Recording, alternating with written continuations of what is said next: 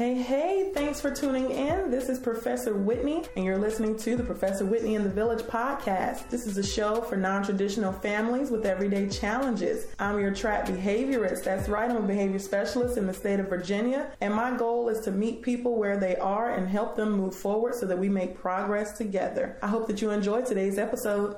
All right, Village. Thank you so much for joining us today. We have a wonderful conversation for you. I know you're going to enjoy it. So, today I have the beautiful Miss Tamika Wingard on standby. She's going to talk to us as a former special educator, but as I say, once an educator, always an educator. But before I get started, I wanted to share a quote because this is a conversation that's really going to touch parents out there. And I want you to know, as special needs parents, we don't have the power to make life fair, but we do have the power to make life joyful. And that's an anonymous quote. And I know we hear things like special education when we're having these conversations, but I think all education is special education. That was actually what my exit paper was when I was working on my master's degree. All education is special education. So, without further ado, I'm bringing to you the wonderful, the beautiful, the magnificent Miss Tamika Wingard. Hi, thank you. Professor Whitney, thank you so much for having me this morning. Oh, thank you for being here. Absolutely. You know, I love bringing people to the village to give some information. So tell us a little bit about who you are, what you do, your mission, and all that good stuff.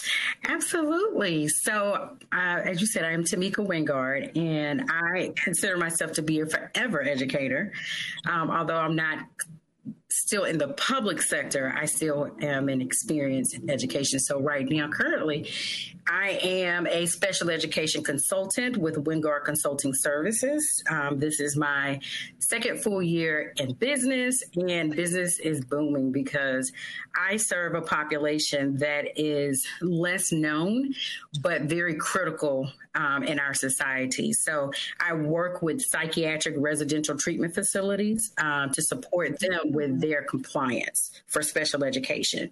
Um, and many families um, that receive special education um, may have children that suffer with mental disorders um, or have emotional needs that exceed what the public school setting will be able to offer. And when those students transition out of the public school sector, oftentimes it's kind of out of sight, out of mind. Um, and and it's so unfortunate because at the end of the day, just like every other child, when they turn 18, they are pretty much back into society. And so for me, um, I discovered this jewel of work. Um, just in um, my own readings and just having you know a network of folks still in um, special education here in north carolina um, that led me to this. And the first thing i said is how do they transition back? Because these are still school age children. They still receive services um, educational services, but it looks very, very different from a day to day classroom setting. Um, because many of the children, they are, the age ranges from five to 18. Um, so that is very much so school age. So how do you help a, a six or seven year old who you know, is just starting life um, that has a tremendous amount of trauma that they've lived through. Um, be able to still understand how to be a child, but then is coupled with uh, emotional disorders or schizophrenia, um, still trying to figure out how to manage their own behaviors. Um, and if you think about regular students, as I say, I hate to say that, but you know, just children in general, you know, they have age appropriate behaviors, but when you have that, children may not have coping skills yet at that age and they're still emerging in how to be cooperative. So when you have children that have extensive behavioral issues, how do you mitigate that? How do you help the child? Um, right. So those children are not going to stay in facilities like that forever. They are eventually going to transition back into the public school system with therapeutic support.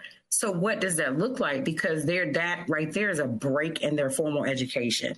Um, Absolutely. And so one of the my mission is really to help um, on the school side with you know, providing these uh, facilities with certified special education staff um, to help with the instructional and compliance support. I, I am a firm believer that with support, with training, um, comes success for our teachers and for our staff. Because it all starts with them, with the way they meet, meet the kids' needs. Uh, these are specialized facilities that have an, an abundance of support for the behavioral side. They have therapists, they have trained specialists um, that help to um, work, help the kids work through their issues. But where they lack the real support is that instructional piece, and that's often where the ball is dropped. mm. It's interesting that this is the kind of work that you focus on. Early in my career, I did some educational support at a residential treatment facility in South mm-hmm. Carolina. And um, that was one of the things that I was in there for, almost providing tutoring. So it was supporting what was already going on in the mm-hmm. classroom mm-hmm. with the teachers in there.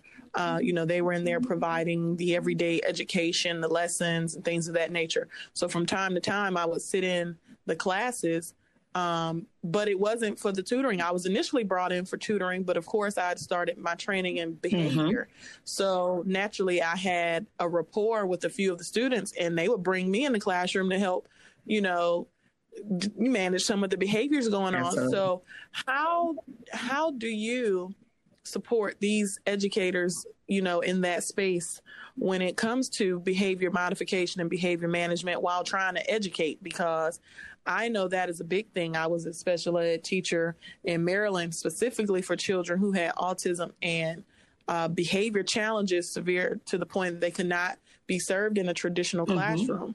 So when we're thinking about a psychiatric residential treatment facility, that's not saying all children are always in psychosis, right. um, but you know the reality is it's there. So help parents understand you know, and anybody that's listening understand how the education looks in these facilities coupled with behavior challenges. Absolutely.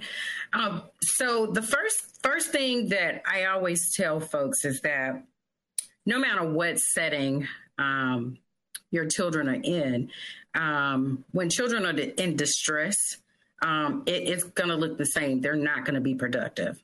Um, so in this setting, we have children that come in. It's a very small, modified setting, um, very similar to working with students with uh, serious emotional dis- uh, disabilities. Um, I started my teaching career uh, in the same setting. I was then called a behavioral um, working with students with behavior emotional dis- uh, disabilities. It was a um, self-contained class.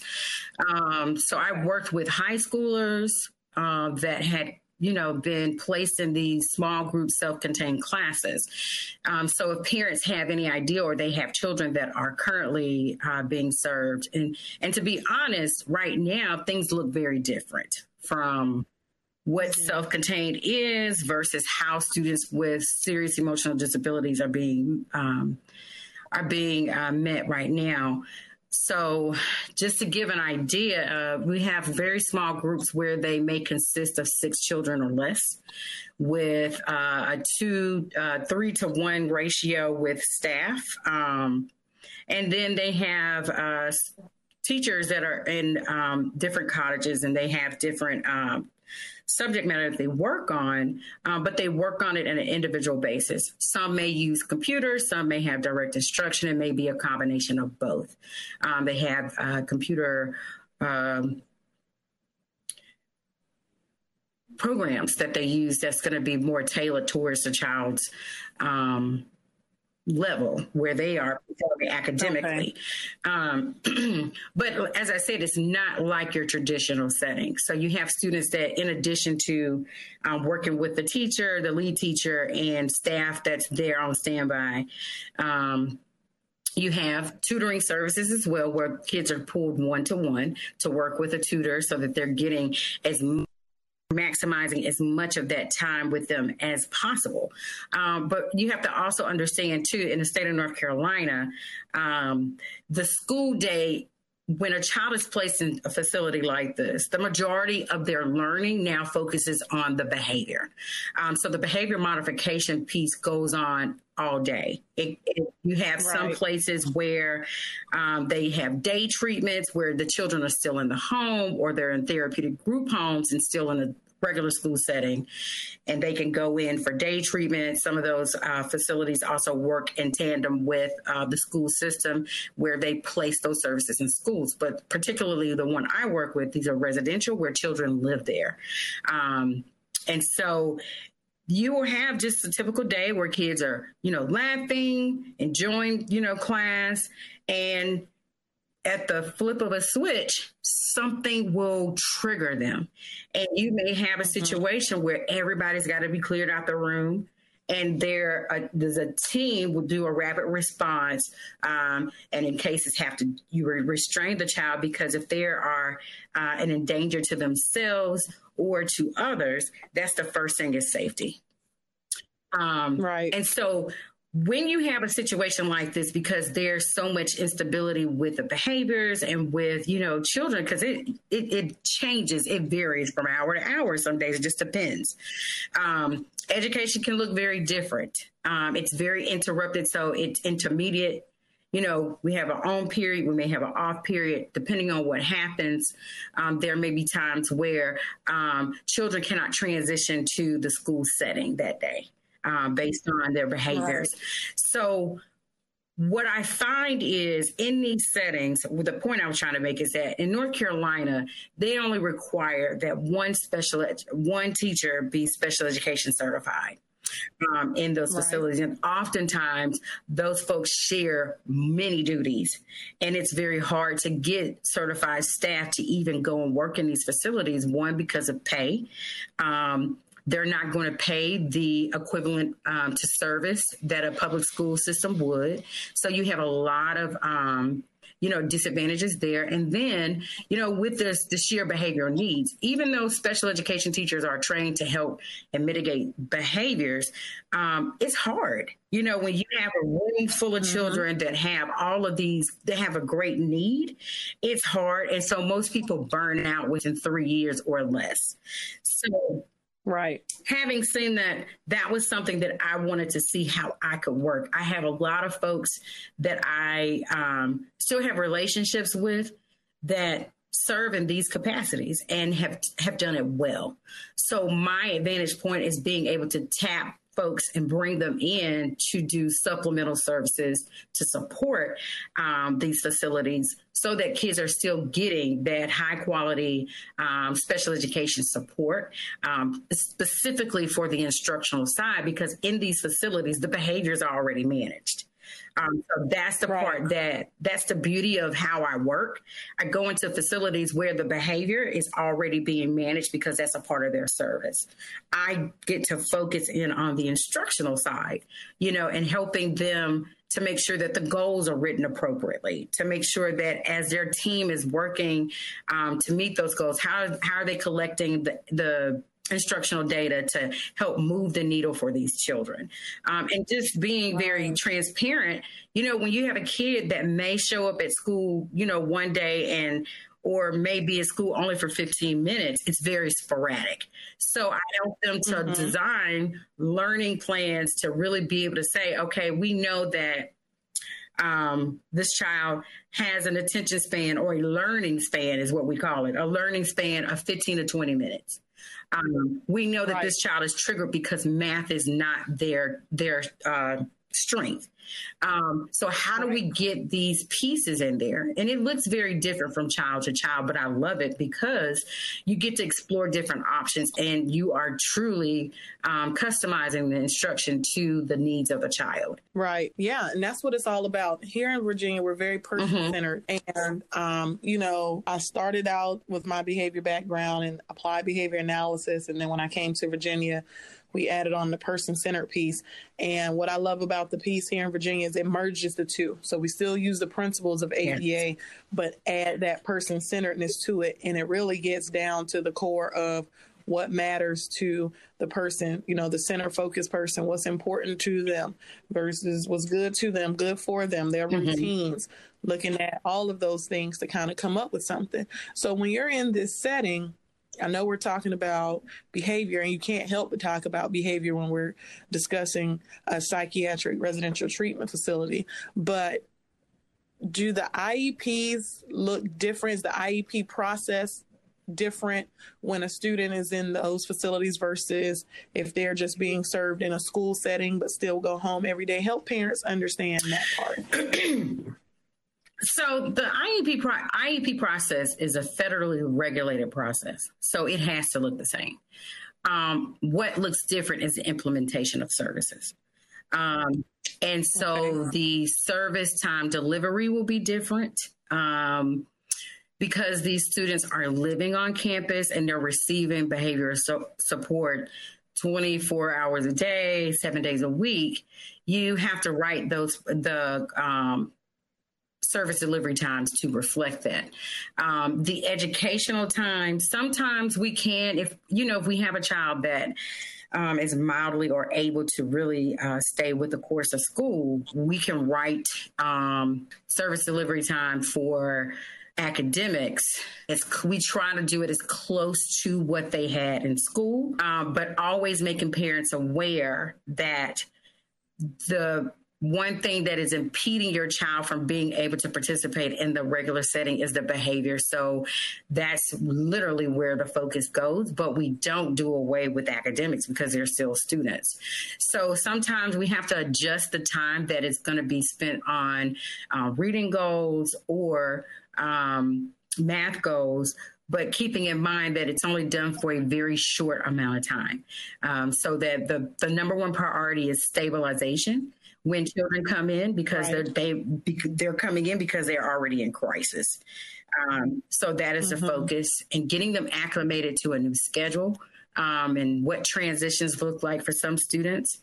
Um, and just also keeping in mind that some of these students are coming from hospitalizations um, where they are heavily medicated. Um, so there's a time period that has to happen where you're ha- helping children to either transition to um, adjust there's an adjustment period i should say to help children where they may be um, experiencing new medication or they may be coming off of medication and transition so there's an right. adjustment period that has to happen where some kids won't be able to attend school right away um, so we have to okay. account for that um, so those are some things we should, you know, parents should Absolutely. really be aware of if they happen to have a student that is being serviced in a psych uh, residential treatment facility is that the education looks different. Yes. It's not sitting in a classroom like a traditional student from eight to three. Education for these students can occur at any point mm-hmm. of the mm-hmm. day because of the behavioral supports that are exactly. But in these facilities, they do try to have a set schedule for school time so that you know uh, the children can have a sense of normalcy and still have structure. Um, so they do have designated times where kids are supposed to be in school and they have you know stick to those schedules so that they they can have a semblance of normalcy based on what they used to have in their classrooms so for that i always okay. tell parents when i have the opportunity to talk to parents um, when children first enter the services uh, into the facilities i let them know that um, your child's education is still a priority wrapped in the behavior process. So it does not right. look like your public school classroom or education. And many times, working with advocates that come in, they rarely have worked with children that are in these settings. Many of the advocates have oh no only yes so they, they only have uh, worked in the public school setting, so it's very different for them as well um, they come in with the notion I have memorized uh, the North Carolina Guide for Exceptional Children's Support. I know it from top to bottom, but what they forget that this the psychiatric residential treatment facilities we have a whole separate book then they forget yes, about. And it's like oh, and, it, and oftentimes it's so hard for them to understand. Uh, we know this because we've worked in a public school setting but that's not that's not how it works here. Let me introduce you to right. our guidelines that have been brought forth by the state.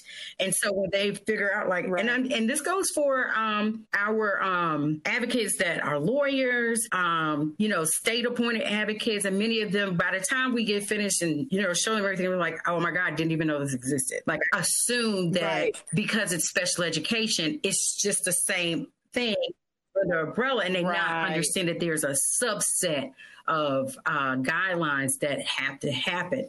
So in those subset, it does not um, water down, you know, the expectations of meeting the kids' needs, but it does it gives leeway for the behavioral uh, challenges to be the primary focus so that you can stabilize a child and then be able to start working with them in the capacity of really being able to meet their needs um, educationally. And that's one reason that I say all education, Absolutely. special education. And I consider myself mm-hmm. a trap behaviorist because I believe in meeting students that. where they are, where the families feel trapped, yeah. and then we move forward Absolutely. together. So, what do you think you can help parents understand about or what would you want them to know before they feel as though you know their student needs an advocate in this setting just because they really don't understand yeah. the dynamics and i think that's where that comes from when they start reaching out for you know I, advocates have Absolutely. don't get me wrong i've had to go in as an advocate before so i definitely understand the role the place of advocates but i will want you know what should we help parents to understand before they mm-hmm. seek that out when dealing with a student being in another uh, placement, a different placement? Yeah. So the first thing I always want parents to know is um, these these facilities. First, do your research. Always know where your child is going and know about the um, facility itself um, the more the more informed you are about the facility that your child will potentially have to uh, receive services, the better understanding you have of their uh, the dynamics of what your child will receive and um, how it will be worked for them. Secondly, parents guardians advocates they are a key component you are a you are the star player in your child's team so please don't ever mm-hmm. feel as though, and this just goes for parents, period, when they go into um, IEP meetings and things, and you know, you are the star player because you were your child's first teacher. You can never replace that. Yes. So your input and your insight is vital to your child's success. So go in with the mindset that you are here seeking to learn how these people will support my child and give the techniques that I need. Um, and my child needs to be successful. And I always say for parents or the advocates, try to engage fully uh, in this process because many times these uh, facilities have what's called wraparound services, where they also have a family component as well. We have family therapy. Mm-hmm. We also have uh, a family advocate. I know in particular um, the one of the facilities that I work with here, Thompson Child and Family Focus, which is a phenomenal uh, community organization that ser- has served uh, the Mecklenburg County area for years. Um, they have uh, even life coaches in to support parents to help them with the transition because it's hard, you know. Children already don't come with yeah. a manual. And as my mom told me, you are the greatest gift that did not come with a receipt. So you have to right. know that everything you you want to really be open to receiving all of the support that's given and know that no one's judging you even if you have had a tumultuous past that unfortunately your child had to live through as well you know, you can make it over, but don't be afraid or don't be embarrassed to the point where you disengage and it's just, I'm dropping a child off and let them deal with it. And I can speak, I know that that reigns for uh, people in every level of education. You know, we want our parent involvement to be as high as possible. Um, thirdly, making sure that they understand if they have questions, ask them you will be surprised at how many mm. parents will say, Well, y'all are the experts. So I just I just let you do what you're supposed to do. But we're experts in understanding our field and our craft and how to work with it. But we need your expertise with how to work with your child. You know, what are your child triggers? What has happened right. that's provided, you know, the, what services have been provided in the past or what things have happened that we don't know about that could serve as leverage to help your child? Um, is your child close to a, sta- a family member? Did your child have close relationships with other um, past staff members? You know, how did they handle transitions or periods where you you know we've had kids that have been removed from homes we have kids that have parents that have had you know termination of parental rights um, and just understanding you know even speaking with social workers that have been assigned to children for three and four years um, just getting that insight and just letting letting folks know every situation is an individual situation don't fall victim right. to you know, this is just another child coming into a facility, or my child is just a number. Your child is not just a number. Your child is here. And that's why I always say you're the star player of, of, of your child's team. So that's one way that they can do that. And then um, if they feel like they are not, um, if they feel as though their child is not progressing, they can always request new meetings to really sit down and talk about new advantages, new things that they can do. Um, and even ask for recommendations on uh, additional support services that they probably could um, seek. Um, with while the child is already in the uh, facility or as a child uh, prepares to transition out you know talk about you know what does aftercare look like? How do we if you know we've had mm-hmm. many children that come into the facility and do so well and then what happens? They're released and it's just all gone. And we may have kids that come right back or at times because once they leave there's a waiting list for a bed. Every single cottage is full. And when one leaves within 48 hours, another child is being admitted. So we right. want to make sure that when children are leaving facilities such as this, that the child is prepared, but the family's prepared to if a child is stepping back into the home setting. Um, typically, when children right. leave our setting, which is um, the most restrictive setting um, in, in, terms of services that a child will ever receive in the state of North Carolina, they usually do a step down into a therapeutics uh, group home um, and then or, or, another therapeutic group setting so that they will be able to eventually make their way back into the home setting so we do have right. situations where that right. is just not how it happens and some kids go straight home um, and it just depends on what their needs are you know you may have some children that i know we have had children that were placed there by court order based on the home life situation and it was just a way to get the child some consistency and normalcy where you know you're looking like oh you're well hello then you know and uh, you have good kids that come through and they're just saying you know i just watched my cousin murder my father and i had to be a part of this investigation. And,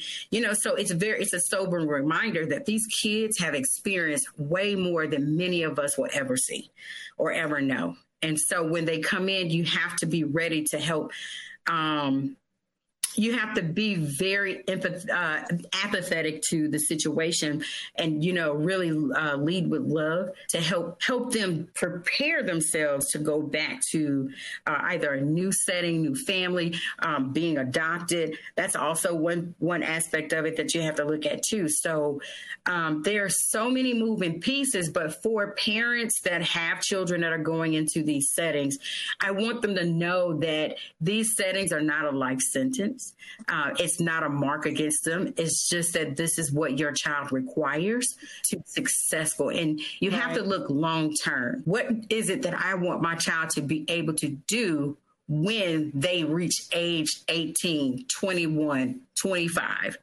Um, and if you have Absolutely. to have that that type of forward thinking so that you know you know, especially when they're eight, nine, and 10, you know? So when you have those mm-hmm. thoughts in mind, you want to always be proactive in your measures and how you're trying to plan for your child's future. And also understand that, you know, progression is not linear. So there, there, right. there are ups and downs. Right. And just because a child has, you know, has a period where they fall back into um, crisis doesn't mean they have to stay there. Just like us, we may have a bad day, but we shouldn't be penalized for having yep. a bad day. You know, so for children, Absolutely. they shouldn't be penalized because they have these outbursts and behaviors that happen. This is something that they didn't ask for you know? And so just keeping those right. pieces in mind will help parents and help the teams that serve them um, to better understand how they can continuously plan for success for their child. I love it. You have shared some wonderful information, and I oh, know oh, we yes. can go down a rabbit hole along with with all of this stuff but I want to make sure that anyone who's listening in the village is able to reach you should they want to continue the conversation or want some support. How can Absolutely. so my website is Wingard Consulting Services. Uh, I'm sorry, wingardconsulting.com. Um, and so I can be reached uh, at that website, you can go and click on info at wingardconsulting.com, um, and that'll lead you to contact information, send an email, uh, and we can reach back out. I love having these conversations. My goal uh, with starting these this business after having years of served in public school setting, then transition um, the nonprofit educational setting, I wanted to come back and be able to support um, schools and children's and eventually children and eventually families um, with my expertise by being immersed in this process. So I want to really be able to get out and speak to others and really just talk to folks and help them kind of understand how this process navigates. Um, even though most of my work is on the school side, I, I love having conversations with families just to make sure that they understand that, you know, if they have a question about how they their voices can be heard um, or what they should do, I, I'm all ears to have a conversation. So thank you. I love it families, be sure to reach out to her if you need any supports, have any questions. As always, you can also contact me for any questions. She and I will be working hand in hand. I just put it out there into the atmosphere because we're going to get this work for you all. Um, also, families, remember, no is not forever. No just means right now. And as Miss Tamika said, Absolutely. it's just a moment. Even if you have a bad moment, remember it's just Absolutely. a moment, not a bad day. Feel free to, you know, Thank you guys so much for being with us today, and we will catch you next time. Thanks so much for joining us today on the Professor Whitney and the Village podcast. I hope that something I said is able to help you move forward in the week. If you have any questions, feel free to find me on Instagram at official underscore Leaf Village or on Facebook at Leaf Behavior Support. Have a wonderful week, and I'll see you next time. McKinley and JoJo, Mommy loves you.